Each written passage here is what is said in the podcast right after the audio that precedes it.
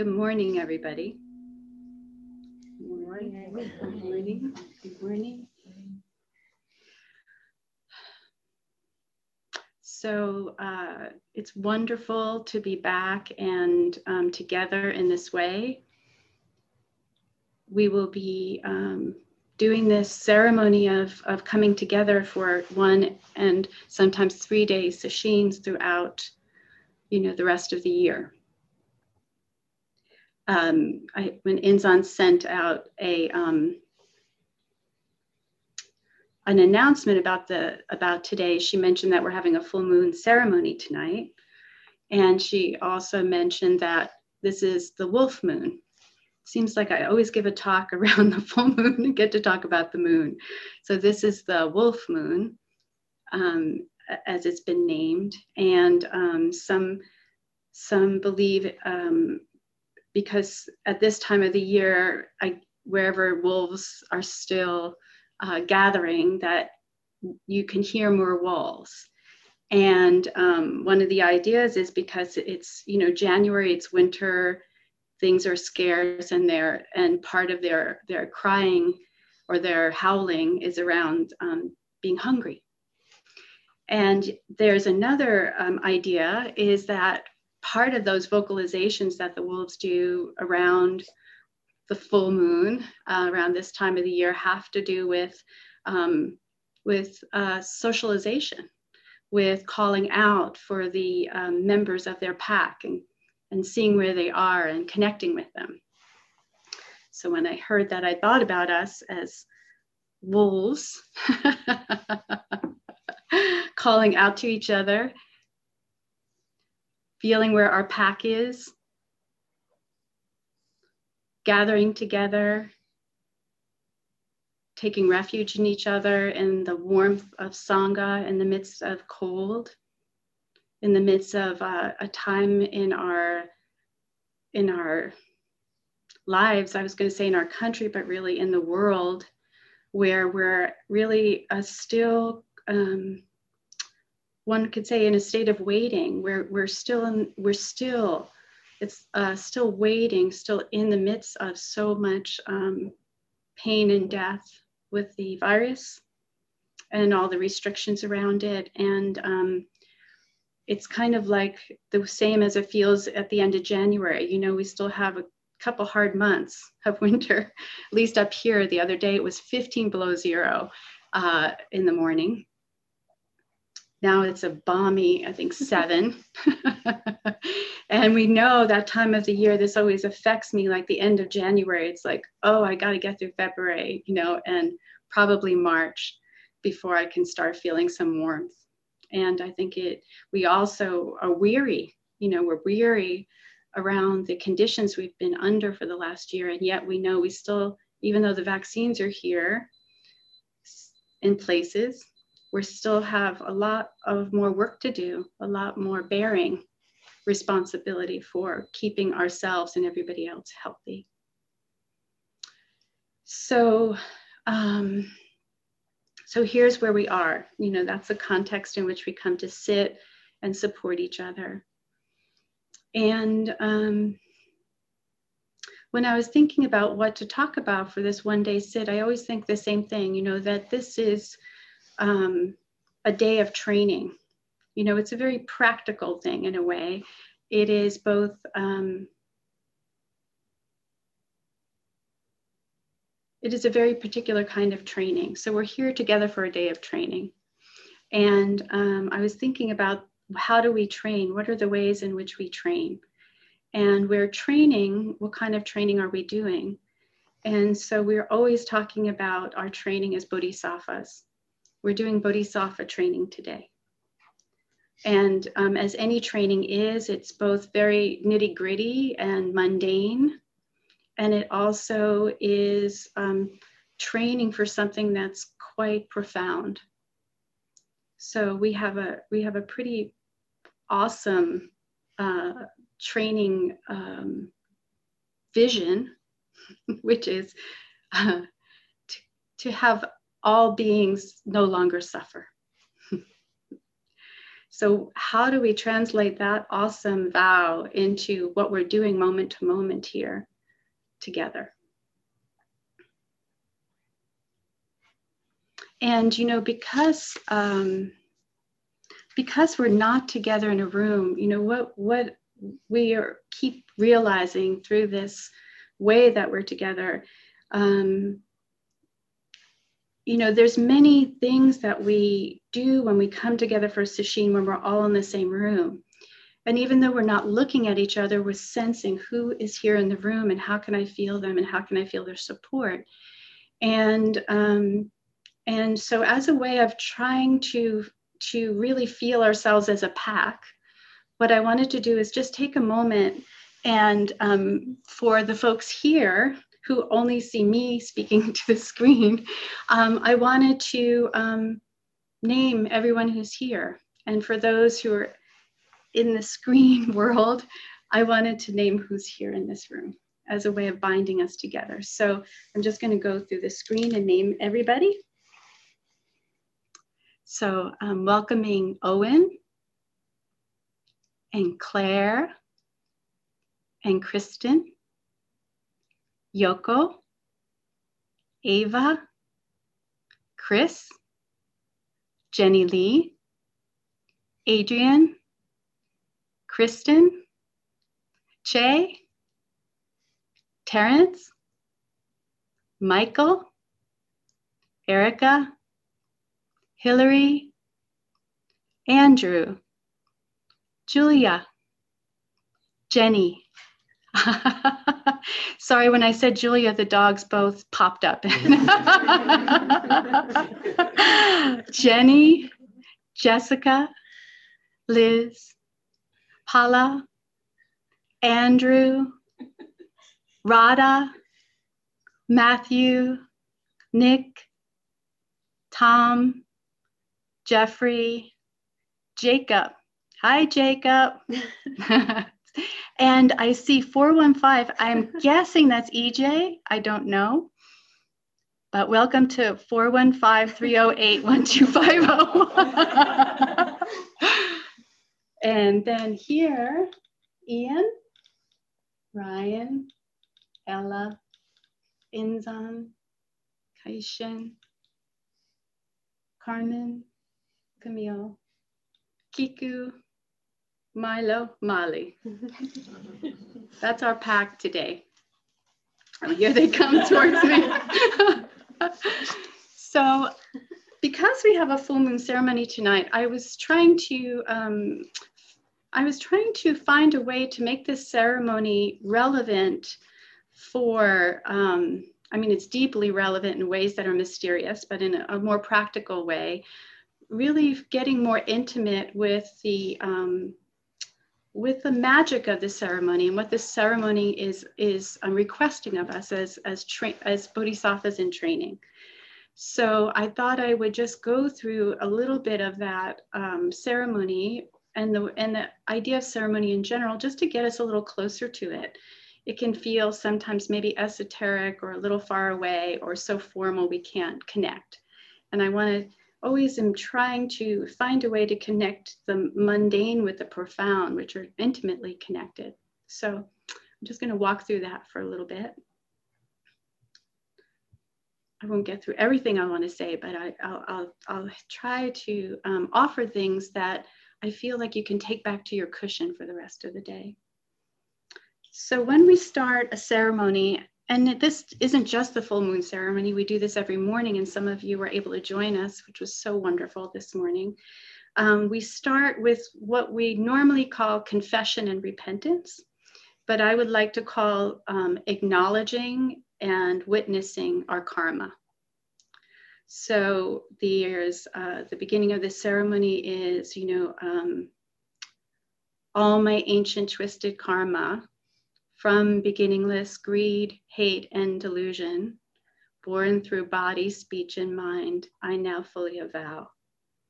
And it feels really um, important to always highlight and center that we're, this practice is always a practice of working with karma.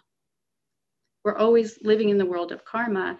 And in particular, we are really working on these, uh, what we what you could call your negative habit patterns, our negative habit patterns, the karma that, as they say, is twisted and um, causes harm.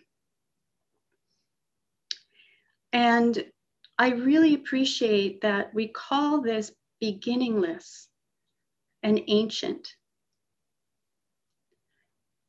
One of the ways that we can deal with karma in a, in a way that is actually liberating is to acknowledge the incredibly awesome, awesomely tough, I'll say in this context, causes and conditions that, um, that that contribute to this uh, energetic field that we navigate that um, that is that manifests in greed hate or delusion. Really we could say grasping um, painful experiences and then reifying them in some way so when we do that, we start right there and we're, we're acknowledging this is what we're working on as bodhisattvas in training. We're always looking at karma. We're not trying to escape karma.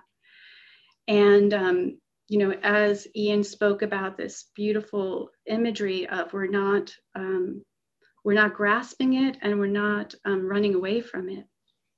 So this is a, the first aspiration we have, and you can think about it each time you sit on your cushion is I am committed to paying attention to the karma that arises in every thought, in every movement, in every part of my body. It, it often arises energetically. And I am going to um, look at it from this perspective of it is not just mine, you know? We often say this in the IFOT training like, this is not just mine this is born out of, as we talk all the time about the myriad oppressive conditions, tough conditions, the conditions of just being human and having loss and disappointment and pain. And if we think about it from the perspective of interconnectedness, I think it allows us to not grasp it so much. So there's been a, a slogan I've been taking up around working with karma um, myself, which is you know, I vow to not take my karma or anybody else's karma personally.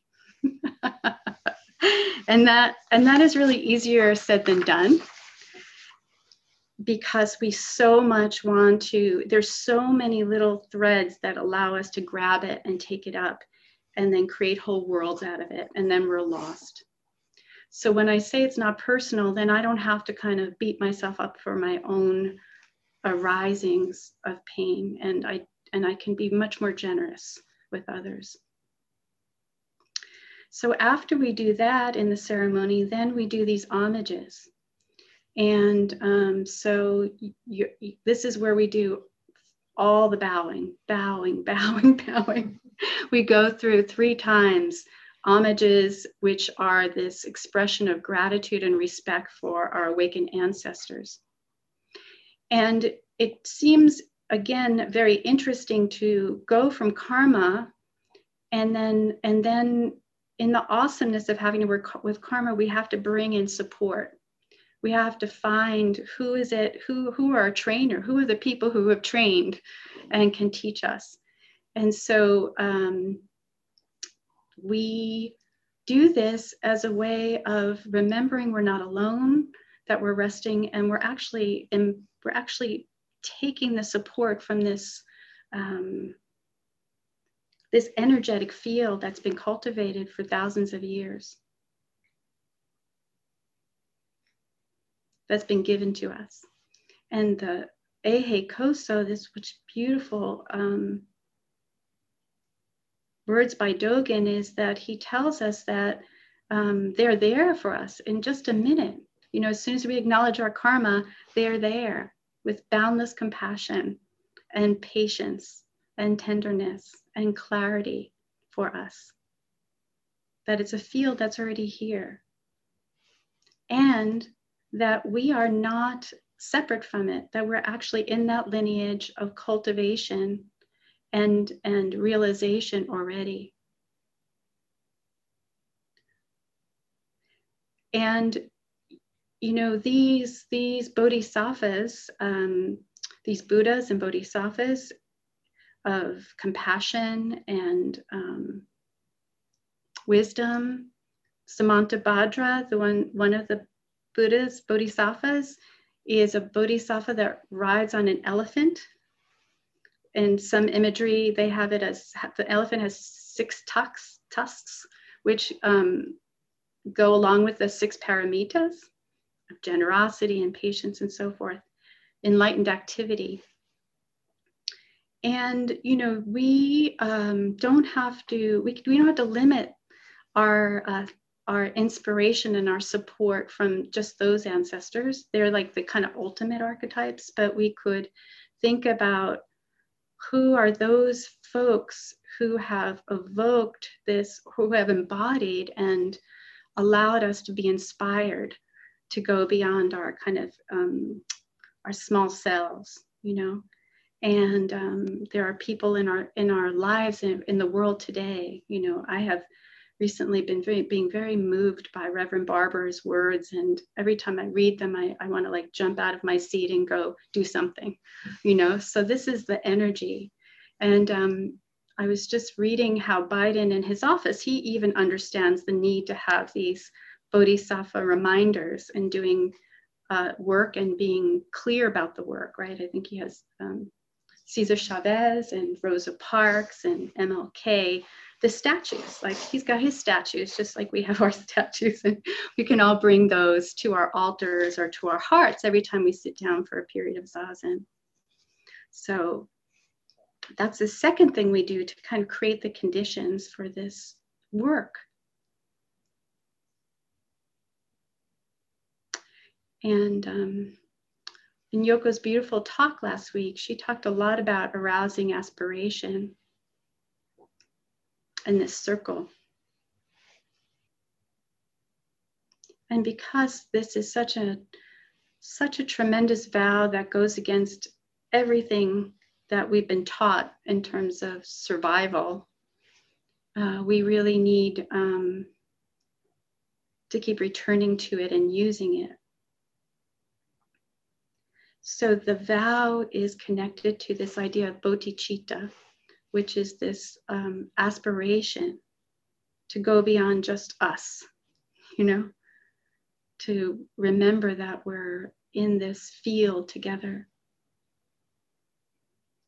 That we may just feel it as a tiny little, tiny little flame, like a tiny little spark, or we could feel it very powerfully in a particular moment, which is this deep, heartfelt, authentic wish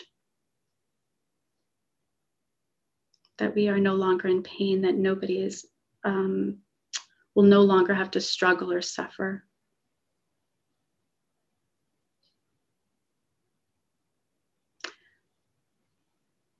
And when I move from the mundane to this other this other realm of reality, and I see all of you sitting here, I know that each of you have have come here because of your bodhicitta, because of the bodhicitta flame in your own hearts. And if I could express just one thing or have you have you really take in one thing, it would be to trust that. Let that guide you, to remind you of it. And that's what we're all doing here today, no matter what our ideas of what we're doing here today. I know that's part of what we're here today for. And Yoko had mentioned about this understanding that the Dogen kept speaking about is like we want to let others be free before ourselves. How could that be? You know? And this bodhicitta is allowing us to recognize our deep interconnection so, right from the start, we don't just speak about our own pain, we bring in the pain of the world, everyone's pain. And in fact, we give away our own merit. Whatever happens, we just want to um, offer it to others. And we all have something to offer right now, not at the end of some 20 years of practice.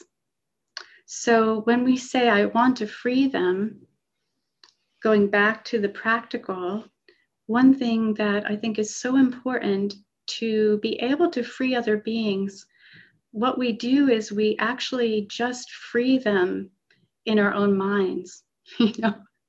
So we think about freeing beings and you know maybe we're running around unlocking all the prison doors and you know feeding everybody and um, making sure everybody's warm and cozy and um, cared for. And that's one way of freeing beings. But the freeing that we're talking about in this practice, in this particular training, is to um, free them from our own delusion that what we're cultivating on behalf of them and with them is an awakened mind, awakened heart. So that means that our practice is all about freeing ourselves from grasping thoughts about ourselves, about our ideas about the world, our expectations about the world, our identities, the limitations that we put on ourselves and others. It is rare that we uh, really approach people in a free way in which we're wanting them to be free because we we put people in boxes to help support are being able to have a stable sense of what the world is about, what based on our particular you know, mind, which is our world, and we're attached to it. So as you're sitting in zazen, you can look at is the way that I'm meeting my own pain, you know, all the little beings in me, are they free? Are they free to be here? Are they free to express themselves fully, freshly, you know, without argument? Do I grab them and make them mine? So this is um, this is a this is a practice point here. The second vow is about delusions. Delusions are inexhaustible. I vow to end them. So when we practice together in Sangha, practice in our lives, with in our homes, with our families, with, with our, with our um, coworkers, we can see all the ways in which um, we are continually um, creating delusion.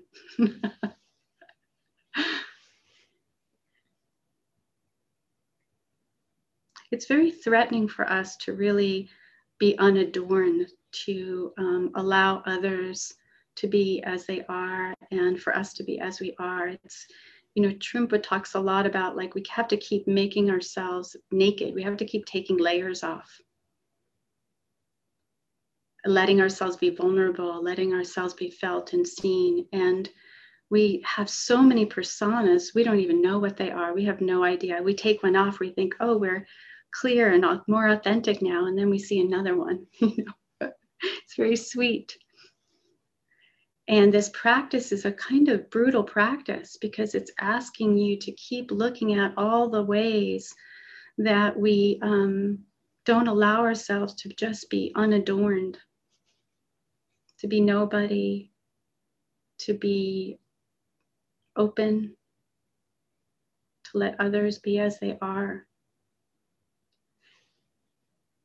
As I practice this myself, I just watch all the ways I tighten up against something because it's it's starting to threaten something, you know, or, or certain things I don't want to feel or experience like boredom, you know, or disappointment or pain.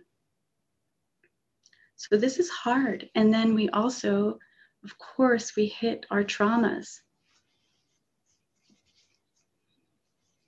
There's trauma everywhere, you know, it can get activated. We have we we have this, we have intergenerational histories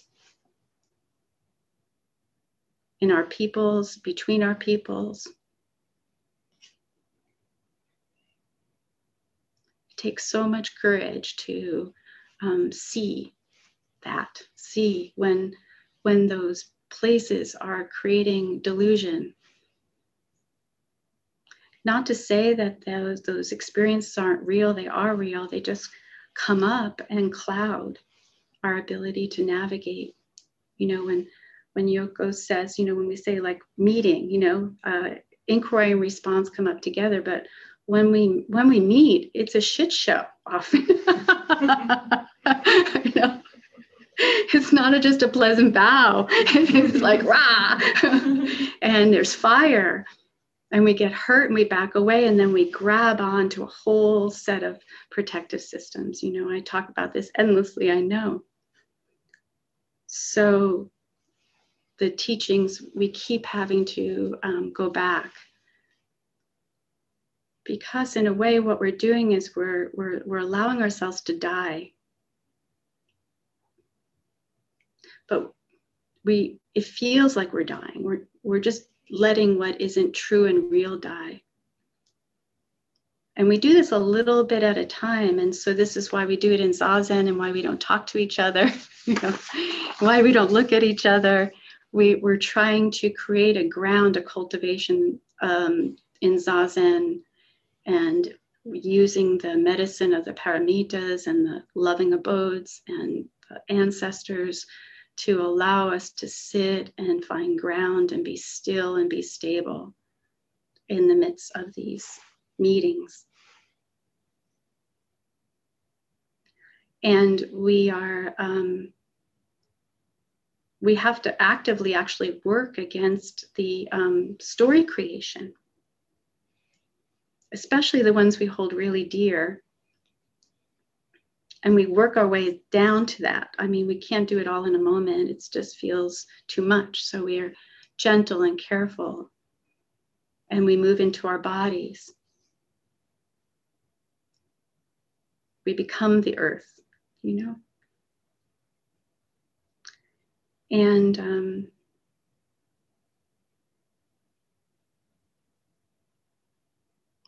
and we're supported by each of us. You know, this is where we take refuge in each other.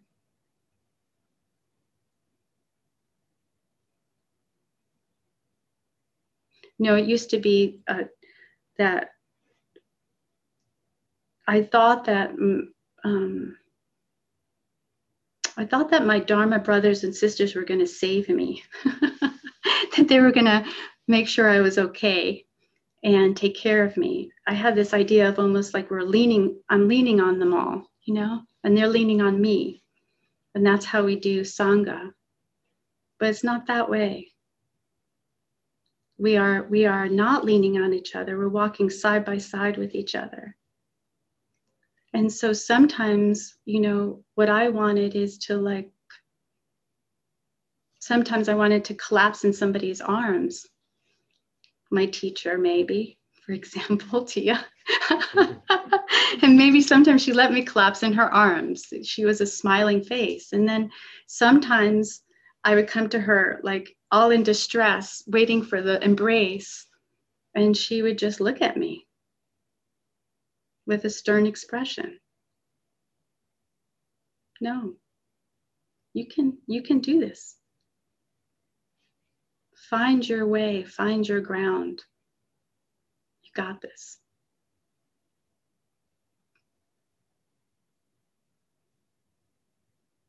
Open up to this pain.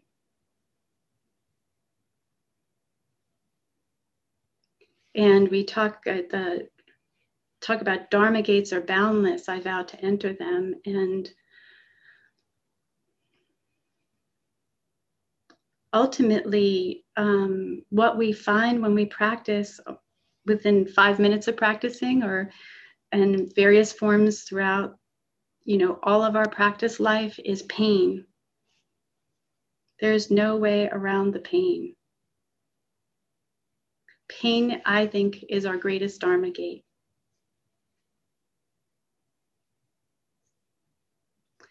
And there's a in the um, teachings of Shantideva, they, he talks about um, what the offering of pain is. six. Pain um, definitely humbles us. So we also can very much grasp our spiritual attainments very, very easily. It's so lovely when we're feeling joyous and buoyant and we start rising up and rising up, thinking we're impervious. We've transcended. And then somebody looks at us the wrong way or something, or a death happens. I mean, could be anything from the most mundane to the profound, and then whew, there it is.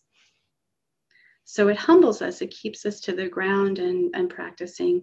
It also um, is very importantly helps create empathy. So we go back to bodhicitta and it allows us to remember all those who are in pain with us. And um, and then we can practice. It's like um, Groundhog's Day we are in pain and we lash out, we hurt ourselves. We're in pain, we lash out, we hurt others around us over and over and over again until finally it's like we've chewed that bone. There's nothing, no more meat left on it. We're, we're tired of it. You know, we throw it in a corner, it collects all this dirt. We're like, okay, um, I'm done chewing that. I'm going to find another way to work with pain. There's just no satisfaction there. So, uh, when we sit in pain and we don't move and we don't burn ourselves, we don't, we don't, we don't like, we get tired of creating a whole big juicy story for ourselves. We find that we almost you know, again, this feeling, at least this is how it's been for me lately as I work at deeper and deeper levels of, of, of grasping, is dying. It's like the best analogy for me. We just die. We die. We don't move. We don't move. We die.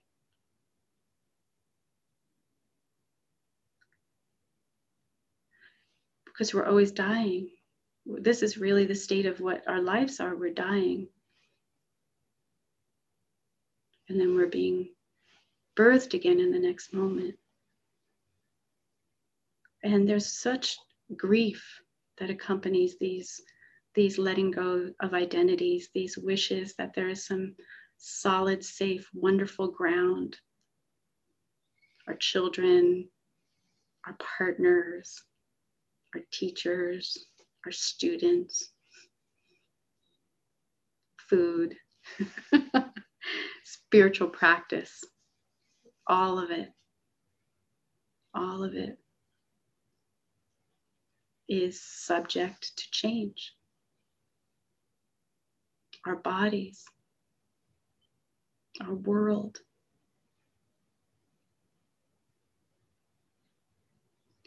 So, the capacity to grieve is essential. We really learn to just live in a in a way, and it's kind of a, a grief state.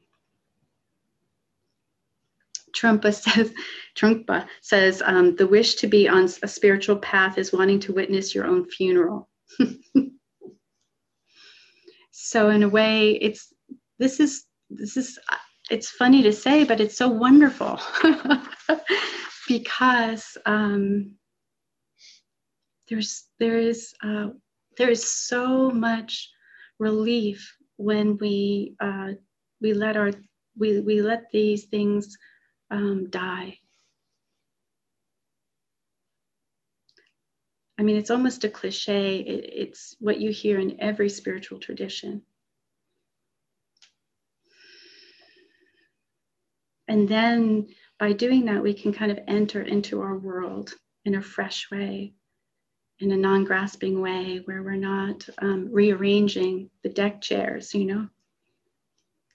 There's a surrender there. And there's a relief when we don't have to be any particular way. What a relief. I can be like really mediocre. That's okay.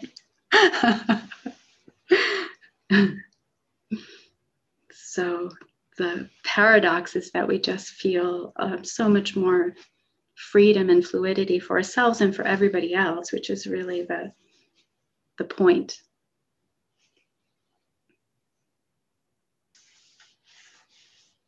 And it's a circle. We just circle through this and we we um, hold on to the aspirations. And when we have these insights and we have this letting go, there's this uh, this bodhicitta has a chance to kind of get even more enlivened. And then we hit more karmic pain and then we we we keep going. And um, this last vow buddha's way is unsurpassable. I vow to become it. We almost you could say i don't know if i'm quite there yet but i'm on the i'm in a slightly different relationship to suffering which is there is this kind of um, almost um, an okayness and or um, a curiosity maybe even um, um, a welcoming of suffering because it gives us a chance to see where we're grasping which gives us a chance to go through this process which gives us a chance to be even freer yeah 10 minutes thank you And then we're kind of grateful for life. We don't have to have it turn out a certain way, which it won't anyway. So we can be thankful for it. We don't have to see our pain as our enemy. We don't have to see anything as our enemy.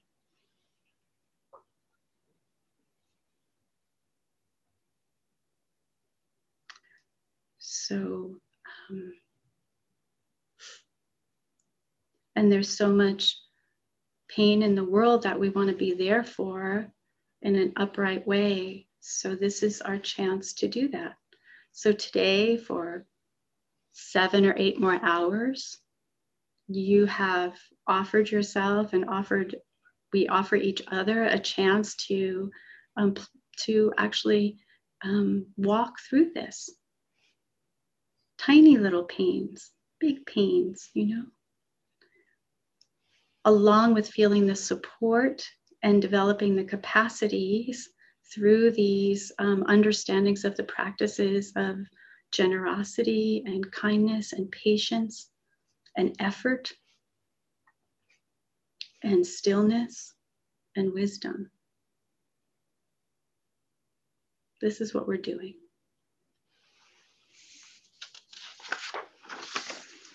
The other day, the other day, um, after one of um, our sits, Mimi had um, sent me a little poem. She didn't know where it came from. She just wanted to um, share it with me, and I loved it. It's such a little poem. A path extends before me brilliantly. It is my life.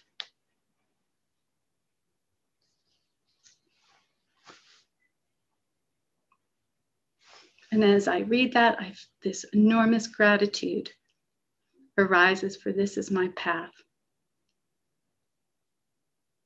A path that gives me a fighting chance to be alive in this world and to take care of it.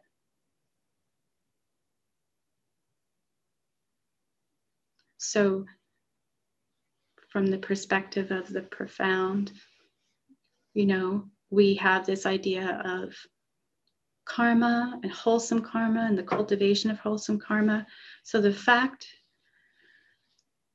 that we are here together, the fact that we're practicing, the fact that we've received these teachings, the fact that we're hanging in there together despite centuries and centuries of oppression and pain and trauma.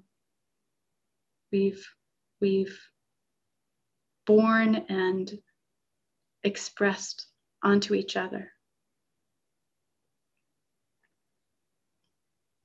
And we're coming here to sit down quietly and face it.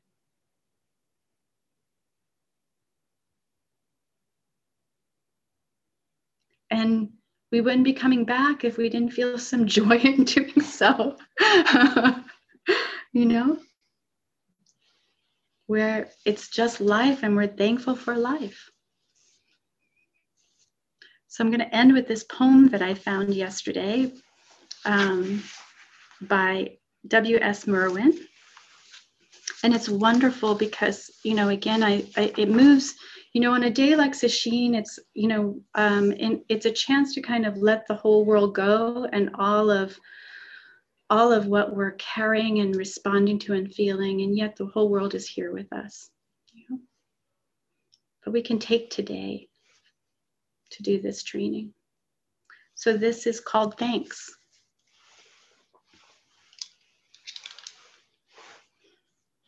Listen. With the night falling, we are saying thank you. We are stopping on the bridges to bow from the railings. We are running out of the glass rooms with our mouths full of food to look at the sky and say thank you. We are standing by the water, thanking it. Standing by the windows, looking out in all directions back from a series of hospitals, back from a mugging. After funerals, we are saying thank you. After the news of the dead, whether or not we knew them, we are saying thank you. Over telephones, we are saying thank you. In doorways and in the backs of cars, and in elevators, remembering wars and the police at the door and the beatings on the stairs, we are saying thank you. In the banks, we are saying thank you.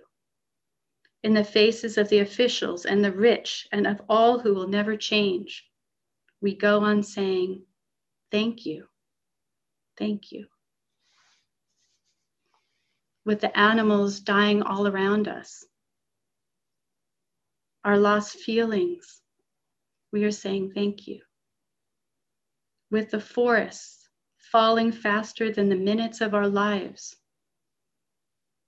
we are saying thank you. With the words going out like cells of a brain, with the cities growing over us, we are saying thank you faster and faster. With nobody listening, we are saying thank you. We are saying thank you and waving, dark though it is.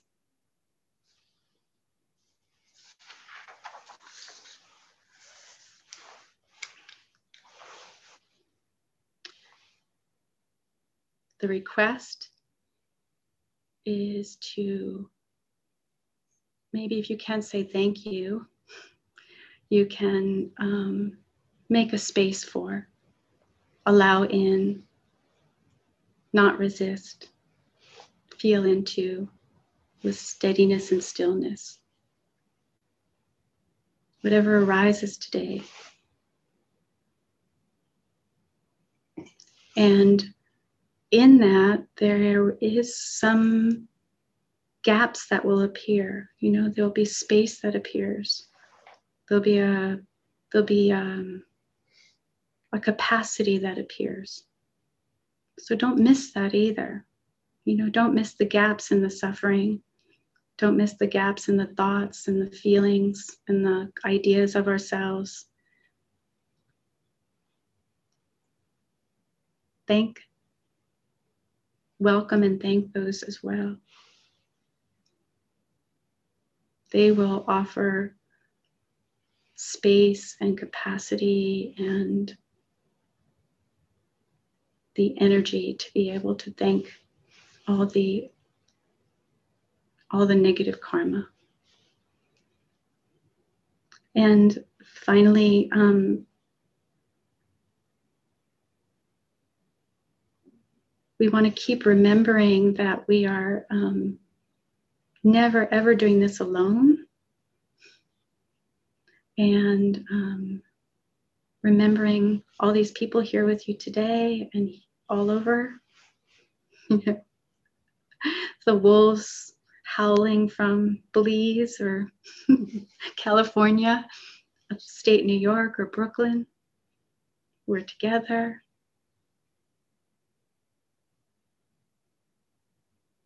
And in that, there's so much strength. So, so enjoy. Okay, thank you.